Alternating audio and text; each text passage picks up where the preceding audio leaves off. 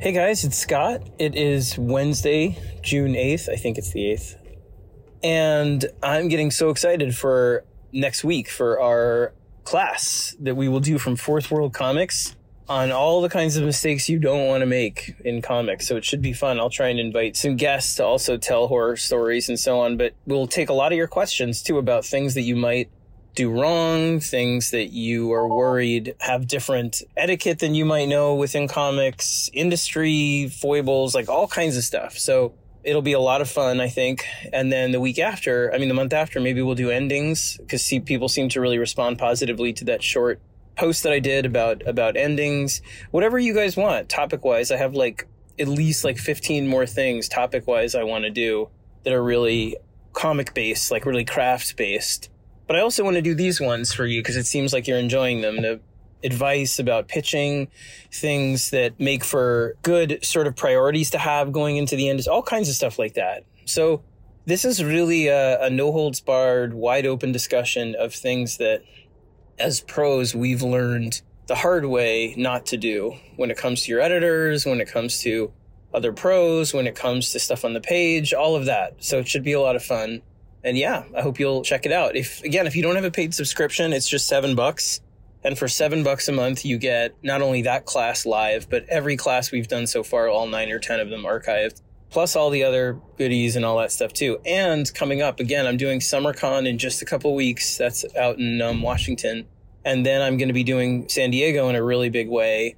And as paid subscribers, you guys get your own line to get stuff signed and it will definitely reduce the hour plus wait that normally comes with waiting on a line for me or for Greg or Donnie or that kind of stuff too. So anyway, I hope you'll check it out. Today I was thinking a lot because I read Dark Crisis 1. I read it a long time ago when, when Josh Williamson pitched it to me, but I wanted to talk a little bit about events. Tyler was saying that some of you had questions about events. And having done a couple of them in different scales, from Night of the Owls, which allowed kind of a one issue crossover with everything in the Bat universe, to slightly bigger ones with Death of the Family and Endgame into full blown events like metal and then death metal even bigger. So for me, I think, you know, events get a bad rap just because they seem to be corporate driven and all of that. But so many events were some of my favorite things growing up from Secret Invasion to Secret Wars. Obviously, Secret Wars, like, you know, changed my life. Like I had all the toys, everything, all those figures. I still have them actually they were the first best superhero figures I could find. And then DC did that great Super Friends line as well for people of a certain age. Now it's like you can't throw a rock without hitting an amazing superhero figure, so I'm very jealous of my kids' options. But the idea with an event, it has a few priorities, like a few buckets. The first is personal. Like for me, for example, the first metal was about looking around and seeing suddenly only the worst reflections of yourself. It's kind of how you feel when you get really low in life, when you have depression, you know, which I've struggled with at times, or sometimes just the state of the world when you feel overwhelmed. And it was about the ways in which your friends can help pull you out of that pit. And I wanted Batman to go through that, where he looks out and sees only terrible versions of himself and is taught through Barbatos's kind of terrible preaching that he was always meant to be a bad guy and his whole life is just a joke. And he's the one that's responsible for kind of all of the doom and destruction coming. And that's all he's ever been. And um, I wanted it really to take Superman and his friends to pull him out of that mindset. And in a way, it was about how superheroes in general can do that for us. You know, how, what the things that they've meant to me in times of great depression or hardship.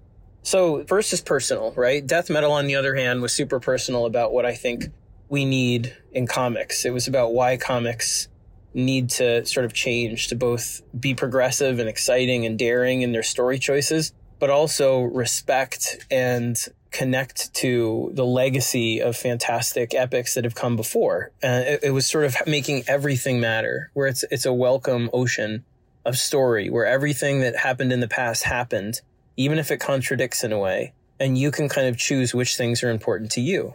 It's almost like I was sitting on a panel once with Frank Miller, and Frank Miller had the best comment where a little girl got up, it was at San Diego, in front of like hundreds of people and asked which which is the best version of Batman.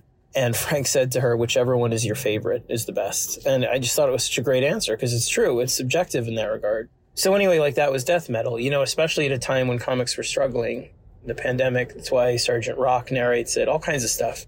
So there's the personal. Then there's kind of the connective. It gives other books an opportunity in a way to tie in and show that they're part of a larger narrative and initiative.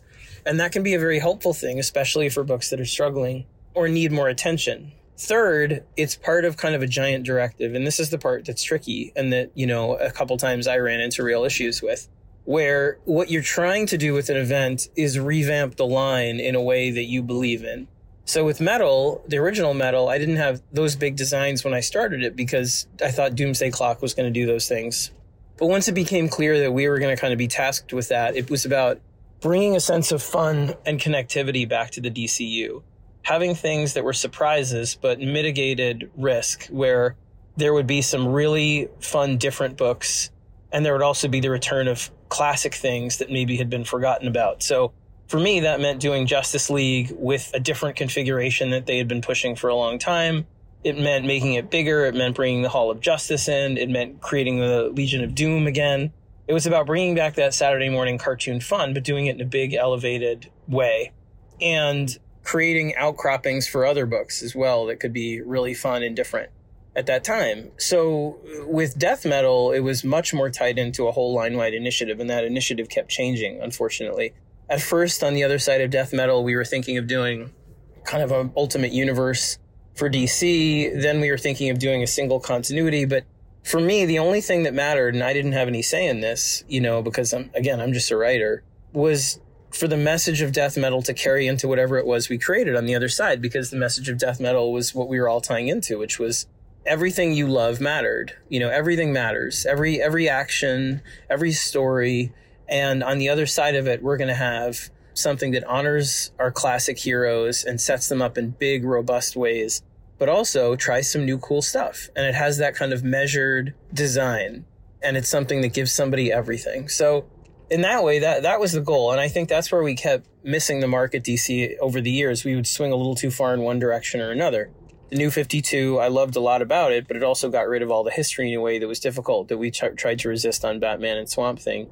Then on the other side, the corrective with Rebirth was good, but it sort of did away with some of the better things that had been done that were more progressive and successful as well in favor of just going really classic. And then that was unsustainable and that began to drop in sales because you need to be able to do things that surprise people and push things forward. As long as you're doing it in a way that honors the core of the heroes and the villains, you have to take some risks. You can't just give comfort food.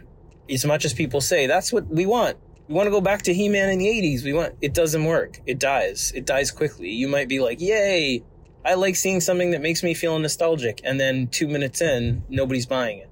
You need to do things that take these characters and icons to a new place while still honoring the core elements that make them who they are without breaking those. That's always the trick. That's what we tried to do on Batman, what I tried to do with events all the time. So in that way, you know, that's that's the, the, the job of an event is to have a coherent ideology for what the line is going to be on the other side. And with death metal, we definitely did. I think the problem was just with all the volatility with AT&T and then, you know, Discovery Plus coming in there was just a lot of different opinions about what we should do on the other side from the 5G stuff that Dan kind of landed on that sort of did away with too much of what we wanted to a couple other ideas that were a little bit scattered.